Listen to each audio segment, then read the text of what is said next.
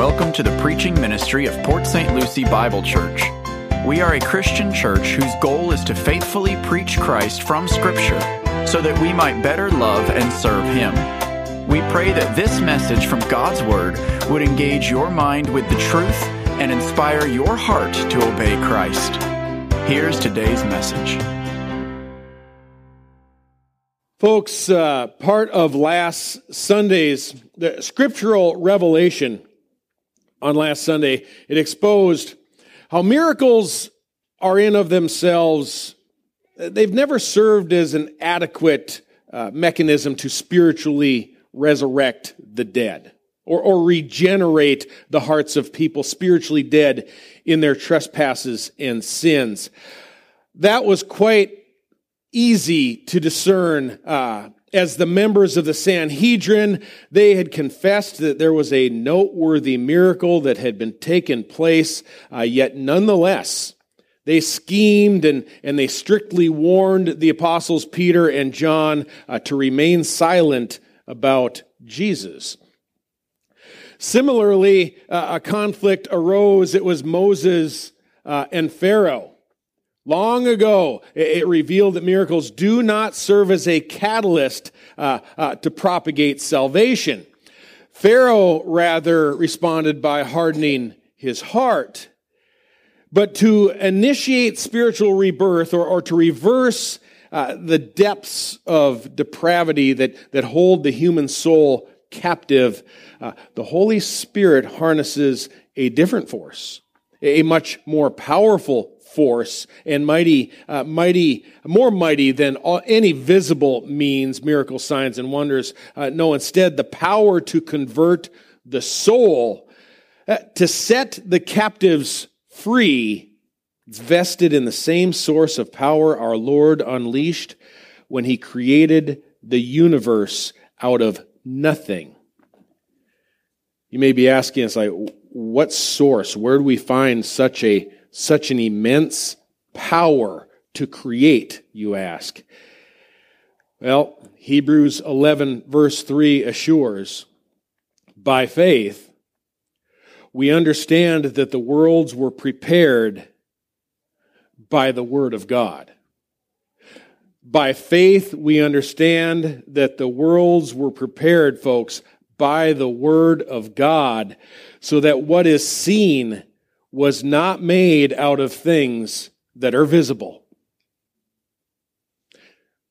This is also the same passage, by the way, that states, without this kind of faith, without faith, uh, without belief in creation, yeah, it's impossible to please God. You may have heard a Latin phrase, ex nihilo.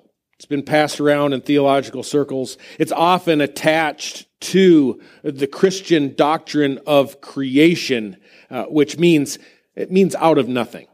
Ex nihilo means out of nothing in Latin. Uh, note that ex nihilo isn't just a story arising out of an isolated account in Genesis, but how also the balance of Scripture, even including and throughout the New Testament, uh, it all expects us to interpret the account of creation ex nihilo, out of nothing. It isn't just Genesis. It isn't just a poetic story from creation. The New Testament expects us to interpret it in light of the new revelation uh, that we have in the New Testament. The origin of the universe was instigated by a verbal proclamation of God's word. God spoke, "Let there be light," and there was light. Later on the sixth day, God said, "Let the earth bring forth living creatures after their kind, cattle and creeping things and beasts of the earth after their kind." And it was so. Spontaneous creation. It is also the reason why the fossil record does not reveal creatures gradually morphing from one life form to another. You know, like a, a short-necked giraffe that slowly over millennia becomes a long-necked giraffe with every with every phase in between, or a short-necked, uh, short-trunked elephant slowly migrating, or anything really like an elephant. We just find elephants. No, no, the, the fossil record documents distinct species, distinct species, not every single form of life from one change to another. Um, if it hoped to substantiate evolution, science would not need to uncover one missing link. You hear hear them talk about some, from time to time, the missing link. No, no, they wouldn't need one missing link as they claim. Instead, science would need to unearth billions and billions of links, links as hypothetically land mammals morphed slowly over time from one life form to another. Uh, yet, during that time, During that extraordinary, lo- extraordinarily long length of time, billions of years they now propose, every time they try to put things together, they, they realize there's just not enough time. They keep adding more time. During that same extraordinary length of time, all these diverse species retained essentially the same physical characteristics. They have two eyes, a nose, a mouth, a tongue, most often with land mammals, a, a, a tail, genitalia, both male and female, even though they continued to develop separately. But to an astonishing climax, where that progression of all species stopped at the same time in a mature stage of development. And, and essentially today, all species are fully developed as basically static life forms as observed across all of the earth. And while attempting to explain the anatomy of the eye, it, it would have the eye would have remained a useless appendage, as it took all of that time and space and chance to finally have the perfect shape, the essential components to make an eye useful, and then attach itself to the brain so that it can refract light and imagery, uh, so that each species uh, developing separately could uh, could see. Uh, how, how many of these? So the eye would have been a useless appendage. You could say the same about uh, uh, the the reproductive anatomy of humans or animals. Uh, it won't function. Doctors, fertility doctors will tell you, it just won't function unless it's fully developed and and, and everything is just perfect. So of all these uh, extra organs, uh, how many, how many of these useless appendages uh, that it took all this time, space, and chance to develop are still developing? How many parts of the human body or any animal that you look at still have these useless parts that are still changing shape and becoming different things? No, they were all fully developed organs and appendages and fingers and tongues. Uh, no, every species around the globe is uniformly complete, just as God had spoke. Billions of years in evolution, it is a theory uh, of explanation preached by spiritually dead people. Folks, we, we must always beware that uh, there exists sometimes an infinite gap between science, that which we can measure and reproduce, like the speed of sound. We can, we can measure it. We can get out our, out our tape measure and measure it, right? We can do it again and again. Uh, what science teaches and what theory is. We need to discern this when we are reading. Similarly to how God first spoke, he, he, giving breath to living creatures. ultimately uh, even to mankind through Adam and Eve. Now, similar to how God first spoke, God's word also breathes eternal life into spiritually dead men and women uh, through, again, the verbal proclamation of his word. Due to the fall and God's curse on uh, after Adam had sinned, all, all of Adam's descendants have been born dead in sin. And the way that God supplies spiritual resurrection, it's not through miracles, signs, and wonders and things that we see, but exclusively through the proclamation, the preaching, the sharing of the eternal word of God. And preventing the proclamation of this word is what the Sanhedrin is attempting to do in Acts chapter four. They have sought to prevent the powerful proclamation of the word. They therefore strictly prohibit Peter and John. They're warning them to not teach any longer at all in this name of Christ. And we're going to find the reaction of the early church, the early Christians, uh, to such a command contained in verses twenty-three through thirty-one of Acts chapter four.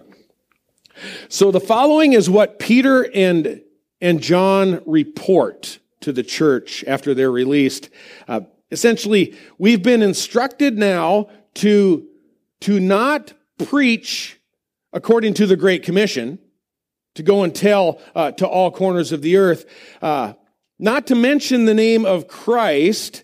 Uh, we've been commanded to stop preaching Christ and the gospel and, and that name through which so many thousands in Jerusalem have already been. Stop that. Verses twenty-three to thirty-one reveal the church's reaction that serves. It is a marvelous pattern for our prayers. We'll read as far as verse twenty-eight today as they begin, they begin by glorifying God for what he has already accomplished. First, they praise God's glory and infinite power displayed through creation. And, and next, they recount how Psalm two, which was our scripture reading earlier, uh, has been fulfilled through the cross at Calvary. So we have God's word fulfilled in these two instances. And then next Sunday, you don't want to miss next Sunday. Next Sunday, in verses twenty-nine through thirty-one, we're going to learn how to pray the effective prayer of a righteous man or woman. How to pray an effective prayer. Are you wondering why so many of your prayers just seem to fail to come to fruition? Uh, we're going to discover why as we observe the early church's formula uh, for powerful and effective prayer. That will be next Sunday. Today, we, we look at the introduction and the body, uh, the shape that their prayer uh, takes as they respond to the command to stop preaching. Folks, this reveals solid apostolic prayer. I've titled today's message, by the way, Kiss the Son. Reading from verses twenty-three to twenty-eight, when Peter and John had been released, they went to their own com- companions and reported all that the chief priests and the elders had said to them. And when they heard this, they lifted their voices to God with one accord and said, Lord, oh Lord, is it, it is you who made the heaven and the earth and the sea and all that is in them, who by the Holy Spirit, through the mouth of our father David, your servant, said, why did the Gentiles rage and the peoples devise futile things?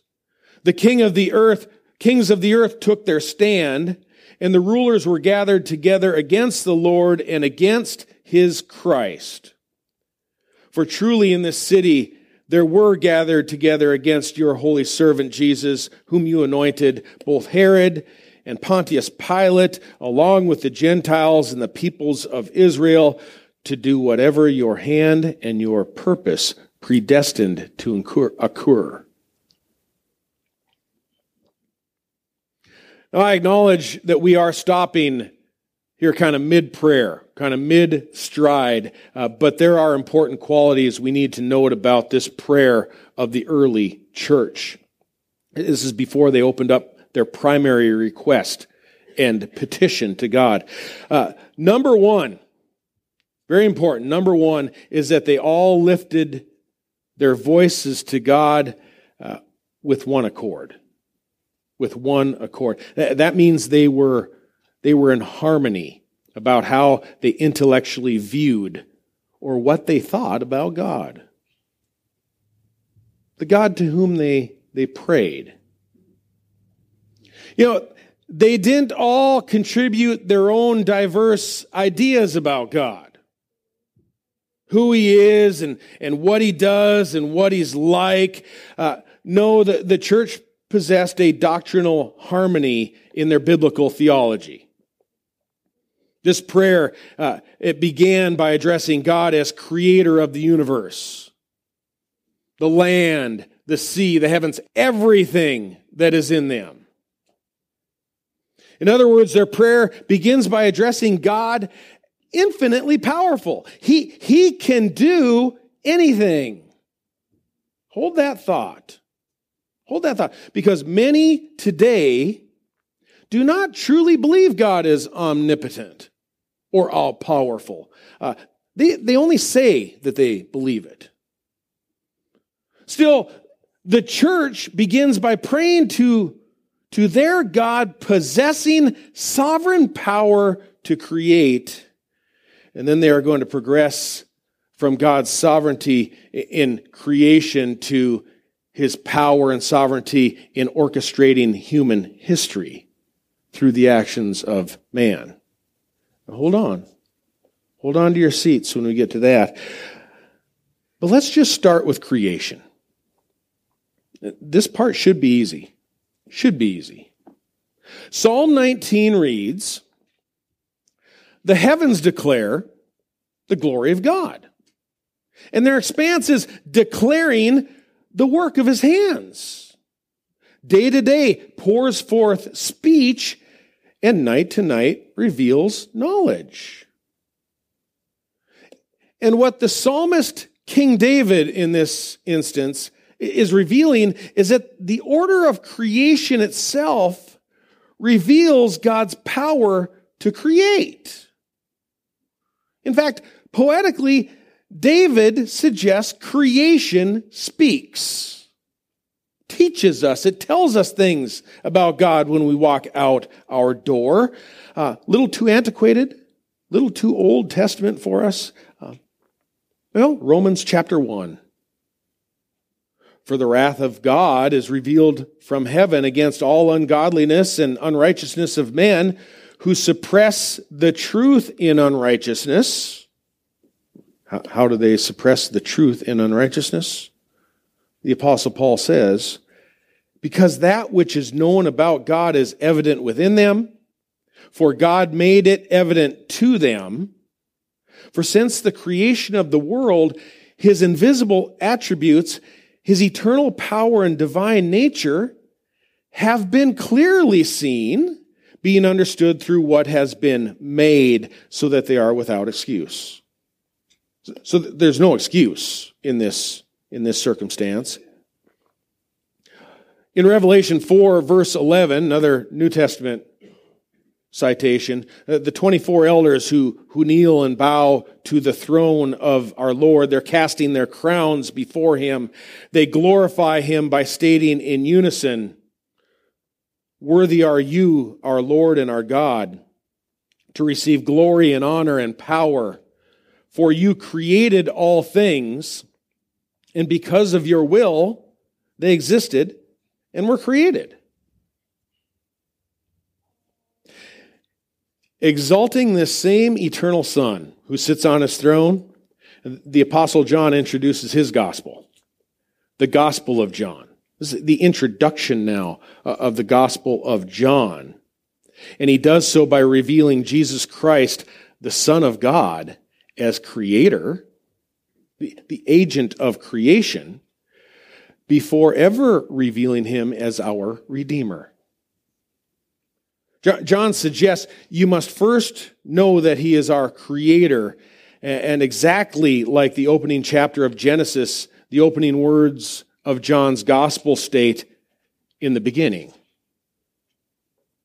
In the beginning, writes John, was the Word, and the Word was with God, and the Word was God. He was in the beginning with God, reference to Jesus. All things came into being through him, and apart from him, nothing came into being that has come into being. In him was life, and the life was the light of men. Now we know that the the word there, the, the word that is referenced, we know as Jesus, because just a few verses later we are told in John one verse fourteen that that word became flesh and he dwelt among us. Is this how you view Jesus Christ? As God the Son and as divine creator? If not, if not, what false concoction of God do you hold in your mind that you are worshiping? A, a God who does not and cannot create ex nihilo? Just can't do it? A, a God who, you know, moseyed on in sometime after creation. They came in on the sly, uh, maybe gave a, a little direction, maybe a gentle push to evolution so that things might kind of take off at some point, nudge it along somehow. Folks, such a God concocted in the human mind does not exist. I hope that is not who we are praying to. The earliest Christians, apostles, They, they lifted their voices in harmony, emphasizing first the divine majesty of God as creator. They use these words in verse twenty-four. O Lord, it is you who made the heaven and the earth and the sea and all that is in them.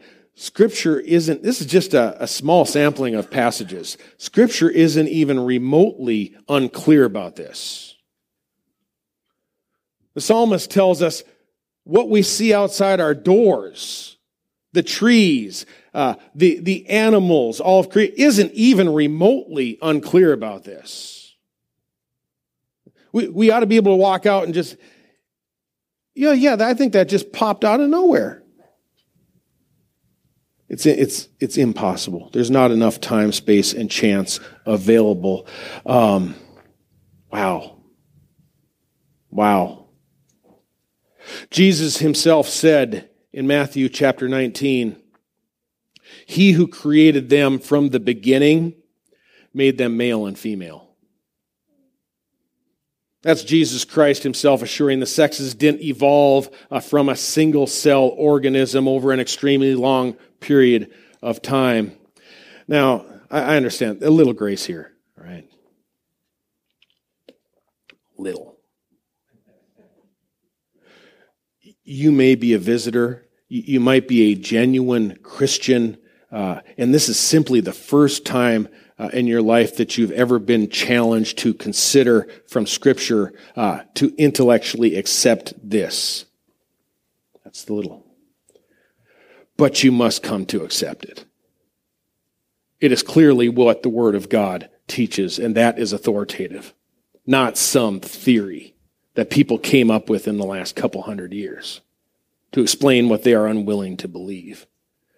Um, The reason the doctrine of creation, a spontaneous creation, ex nihilo, is so essential, you'll follow me on this, is that if you do not believe in an omnipotent, powerful God, a power to create everything in six days, how are you going to believe Peter, Second Peter chapter three, when Peter assures the day of the Lord is going to come like a thief? And when our Lord returns, Peter assures us that Christ, our Redeemer, is going to spontaneously recreate the heavens and the earth in one day by melting down all of the elements of the universe with intense heat, because, Peter says, we Christians are looking forward to, well, living under a new heaven and a new earth where righteousness dwells. You can't, you can't sidestep it. You can't do the end around. You can't wiggle out of creation.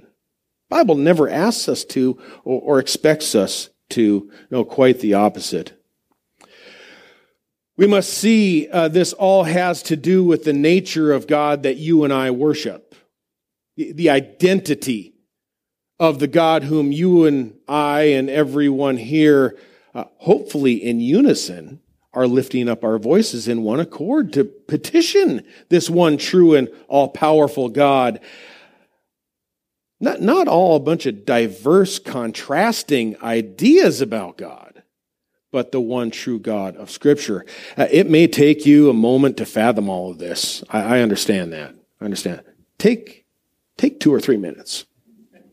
All right. But should we be afraid of running off prospective members by insisting that Christians accept a six-day creation? No, no, not hardly. Because if we don't have the same God in mind when we pray, how could we lift our prayers and our requests to God with one accord? If we're praying to different gods. No, a church striving for doctrinal harmony uh, rather than ambiguity, it, uh, to, for us to do that, it's not superfluous. It's not extra above and beyond. It's not inconvenient for us to come to what Scripture says and to believe it. Peter and his companions, be whoever they were, I, I would expect it, it was at least the twelve, maybe a room full of others as well. They are all addressing God with one voice, with one mind. Uh, when they cite the mouth of our father David, they refer to him as our father David, uh, predecessor, verse twenty-five, through whom the Holy Spirit spoke. So the Holy Spirit did was speak through the mouth of David. Um, Holy Spirit spoke through David. In Second Peter chapter one and verse sixteen, Peter tells us that as the source of written Scripture, written Scripture now, as the source of written Scripture, holy men of God spoke as they were moved by the Holy Ghost, and that all of it was preserved by being written down. being written down. Uh, Peter refers to it as every prophecy of Scripture. It's what was written down of prophets of old. Opening up of Hebrews uh, tells us that uh, God spoke long ago in the prophets in many portions, and in many ways uh, these last days has spoken to us in His Son. Closing chapter of Revelation tells us, don't add to the prophecies in this book. Follow me? This is also why we are told, Second Timothy three sixteen, all Scripture is God-breathed. Holy Spirit is the source of all of Scripture written. And there are supplied numerous criteria and prerequisites in the Bible for identifying a true prophet. I don't have time to go into all of those qualifications again of a true prophet. We went through them shortly before Christmas. I can just assure one thing. You aren't one. You don't fit the criteria that Scripture lays out. Uh, there, there is a there is a false movement today, and, and it's growing big. It's a lot bigger than the couple hundred of us that meet here. It's a false movement called Word of Faith. It says every Spirit-indwelled Christian can speak prophetically for God, uh, just like the Spirit did here through the mouth of David. They claim all they have to do is have enough faith to declare it. And my words, they say, become God's words. And God, therefore, must fulfill it. Sometimes you'll hear this movement described as the name it and claim it theology. Uh, they claim to speak for God. and often characterized, uh, it is characterized often by hearing them say, I declare it. I declare it, and they proceed to declare for themselves health, wealth, and prosperity. Yeah, I am successful. I am good looking. How am I doing?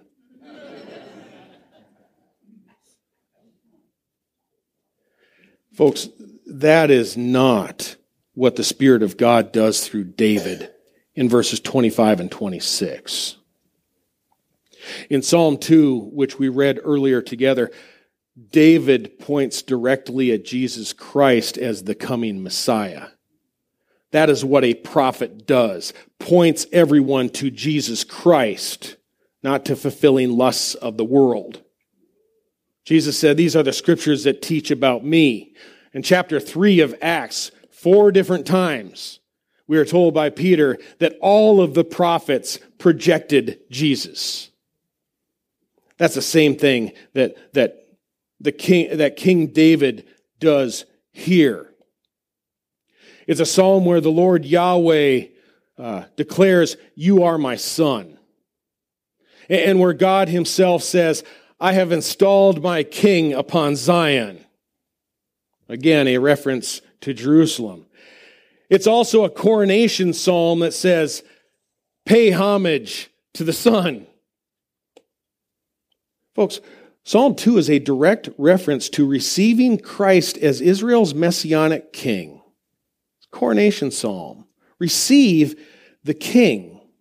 Homage in Hebrew, as I said during the scripture reading time, it literally means to kiss the king. Kiss the king who reigns. Kiss him intensely. Kiss him with affection. Display your love in kissing uh, the king, your loyalty to the royal king on his throne. Would you like to see a picture of this fulfilled in the New Testament? In Luke seven and verse thirty-seven, there was a woman in the city who was a sinner. And when she learned that Jesus was reclining at the table in the Pharisee's house, she brought an alabaster vial of perfume and standing behind him at his feet, weeping, she began to wet his feet with her tears and kept wiping them with a with the hair of her head and kissing his feet and anointing them with perfume. The Pharisee who hosted the dinner, his name was Simon, uh, sat thinking to himself. Jesus perceived Simon sitting there thinking to himself, you know, what a horrible sinner. What a horrible way. Why does Jesus even let this, this woman touch him? If he only knew what she has done. Oh, he knew. And he stated to Simon, yeah, he knew he was thinking, yeah, but um, since the time I came in, Simon, she has not ceased to kiss my feet. Wow. Folks, she, she's paying homage to the Son, the, the Messiah, the, the King who is in Jerusalem. You know, I'm, I'm going to ask her, when we get to heaven, I'm going to find her somehow. Going to be a lot of people there, but I'll find my way. And I'm going to ask her now, is Psalm two what prompted you to approach Jesus in that way? Because she knew she was a sinner. She, she knew she deserved punishment. Um, but then she recognized Jesus as the Messiah. And Scripture told her, even though you're a sinner, do homage to the Son, that he not become angry and you perish in the way. It's trying to prevent perishing. For his wrath may soon be kindled, and it may. How blessed are all who take refuge in him. Folks, Christ is returning soon.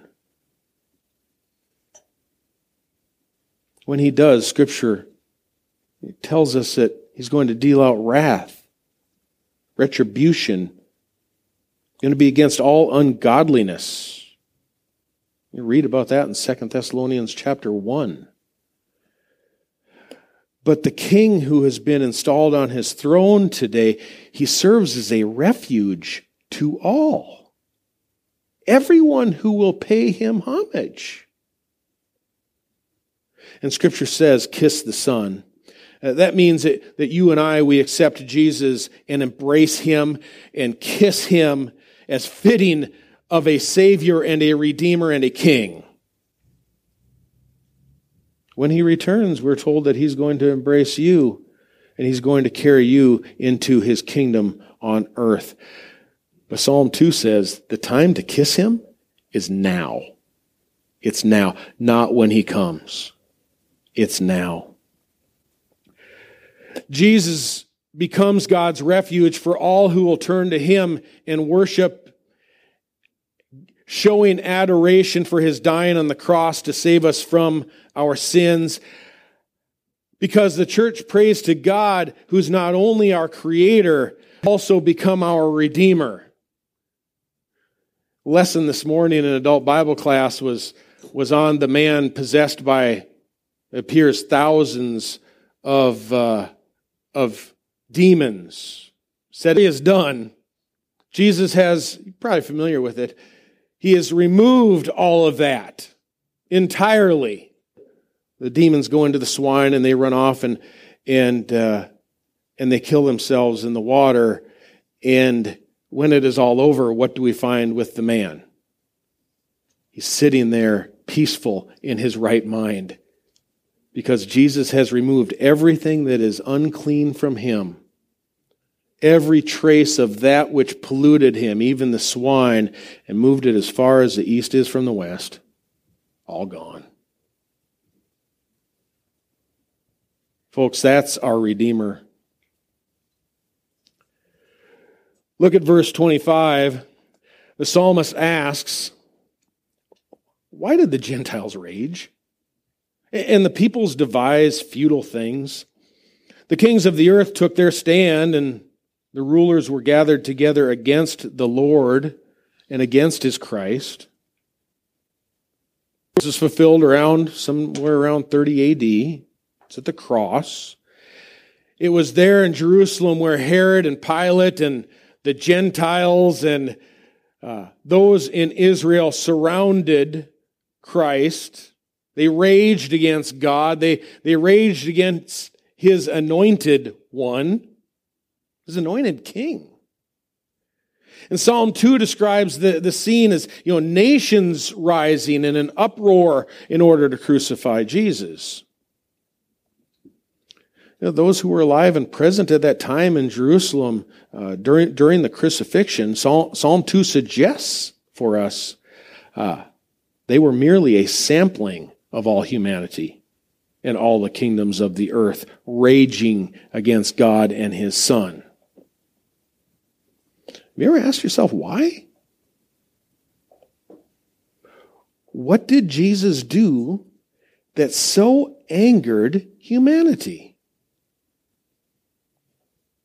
Their rage isn't so much a response to what Jesus did. He lived his entire life sinless. Never broke any commandment. He was perfect in his nature. The rage was a result of who the people were truly inside. Folks, human rage is caused by our sinful nature. We're all born, we're all born thirsty to sin. We thirst to sin when we were born. We have a desire to sin against God. We, we are by nature and by birth, Ephesians chapter two tells us, we're children of wrath. Both by nature and by birth, we are born children of wrath. Uh, we are therefore born with just an insatiable desire in our members to sin. Can't be quenched. Can't be quenched. Uh, you may not be an axe murderer, but you've got something. You've got some bent in you uh, toward pride, perhaps demand, respect, money, can never have enough of it. There's, there's always something that you feel you lack. Maybe sexual immorality, whatever it is, there's a, there's a burning desire. And the new king coronated in Zion changes all of that. The new litmus test or measuring stick for all humanity, for all of us, becomes the perfect righteousness of Christ at Calvary. Perfection. That's a new measuring stick. It's a walking illustration of the law, the perfection of the Ten Commandments, loving thy neighbor as thyself, and the Lord God with all of our heart. And we not only fail to measure up, but we don't even want to take the test. We don't want to show up for the exam. We don't want to be reminded there's an exam. The prophet Jeremiah rightly revealed in Jeremiah seventeen, verse nine, the heart is more deceitful than all else and is desperately sick. Who can understand it? The New Testament says in Romans three, there is none righteous. No, there's not even one. Nobody seeks after God. Uh, Paul continues, with our mouth we curse, with our feet we are swift to shed blood. Now, Scripture is not painting a flattering picture of humanity. Rather, we are exposed as being totally depraved.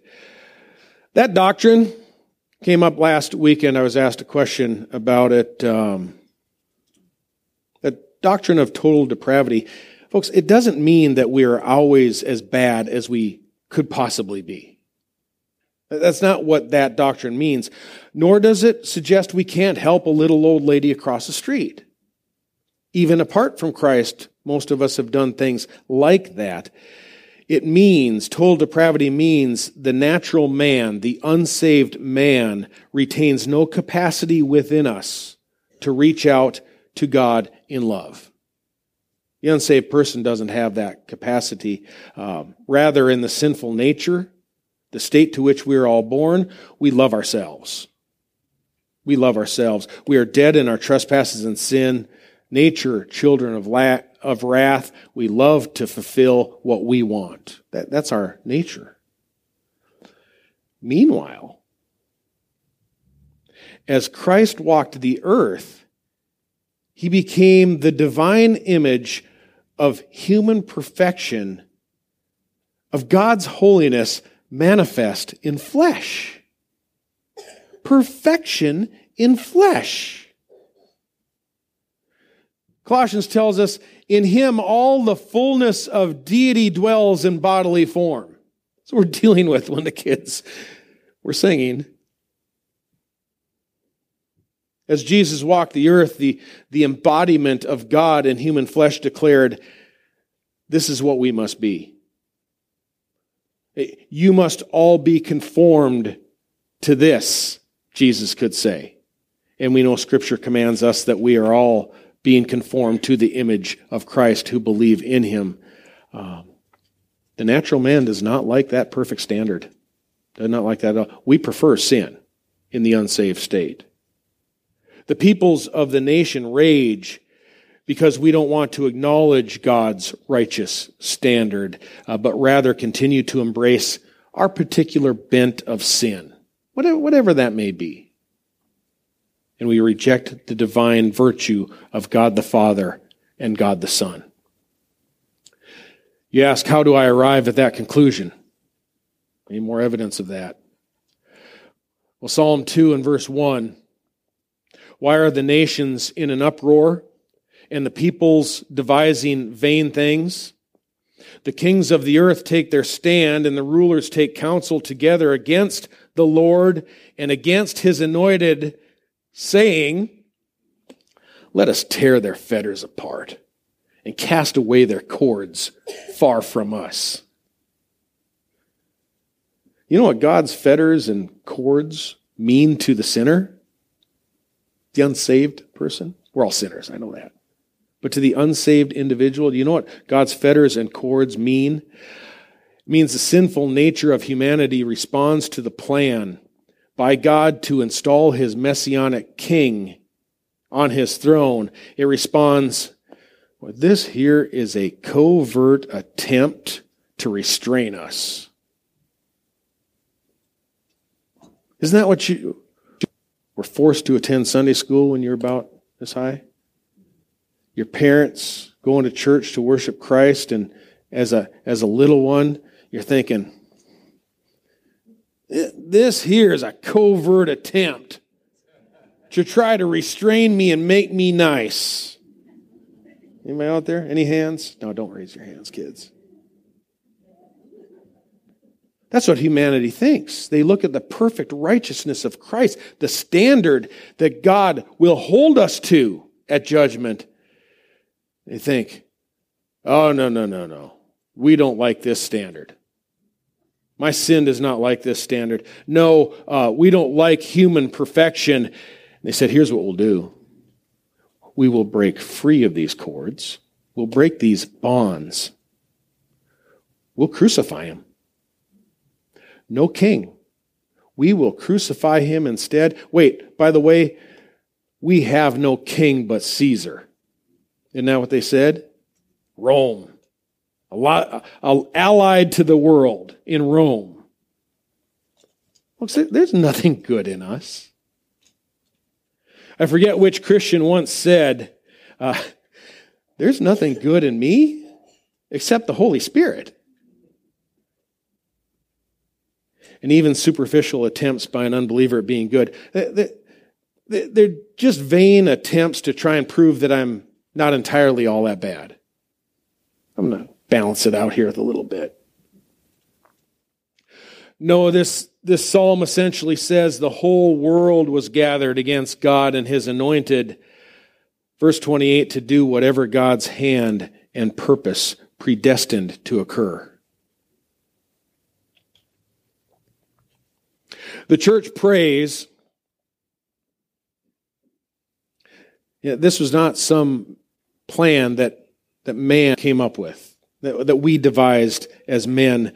No, uh, it's one that was revealed by the prophets in the ages past. God's choosing us in Christ from before the foundation of the world was God's plan. And Ephesians one verse four continues by saying that we would become holy and blameless. That is God's plan. In Matthew twenty-five and verse twenty-four, Jesus describes himself at the final judgment, describes himself as king, saying to his subjects, come, you who are blessed of my Father, inherit the kingdom prepared for you from the foundation of the world. This plan's been in place a lot longer than you and me. And regardless of how you want to explain verse twenty-eight, well, it is futile. It is vain to describe God as being passive in this plan of redemption. He's just looking off at a distance, hoping it all works out. No, God is displayed not as passive, but determinative in all events leading up to the cross. He orchestrated it. Wasn't time, space, and chance either. Um, the church prays to God who's who's provident and has the power to orchestrate all of humanity. It's not just praying to the God who can create all of the universe ex nihilo. It is the same omnipotent God who can orchestrate all of humanity. Proverbs twenty-one one, uh, the king's heart is like channels of water in the hands of the Lord. He turns it wherever he wishes. In Israel, uh, the king was to be respected and regarded as, as the sovereign in the land, the supreme in the land. Uh, but God is sovereign even over the king. And the point of Proverbs twenty-one one is that since God can turn the king's heart, the greatest in the land, oh, he can turn anybody's heart any way he wishes, just like channels of water. God hardens whom he desires.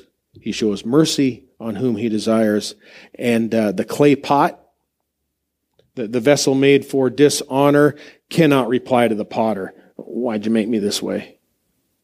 Why'd you do this?" No, uh, that is Herod. That is Pilate.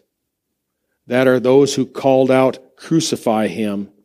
Um, and God can take what man intended for evil and turn it into good, said Joseph. Folks, God is that powerful where he can turn and redirect even man's hearts and his steps. Remember our discussion at the beginning about God being omnipotent, all-powerful, can do anything, but not all believe that he is omnipotent. Not all believe that he can. Some profess they do, but they don't actually believe in God's omnipotence. Uh, rather, the, go- the God of creation, the Lord of the universe, they say has limited power and is not sovereign. Instead, they declare finite man is sovereign, and we determine our end. We have a better passage coming up in Acts where we can go to that at another time. What is important today is that we recognize the apostles pray to a God who is and who can. Not, not a God who can't, verses twenty-seven and twenty-eight. And they know that amongst the requests they asked, that they will ask next week, they know of those requests, God can do as he so wills. As I've stated on other occasions, oh, why would we pray for God to give us boldness? Why would we pray for our family members and our children to be saved if God can't do anything about it?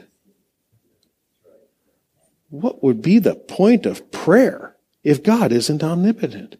If God can't work in the heart? How could we sing, "Change my heart, O God"?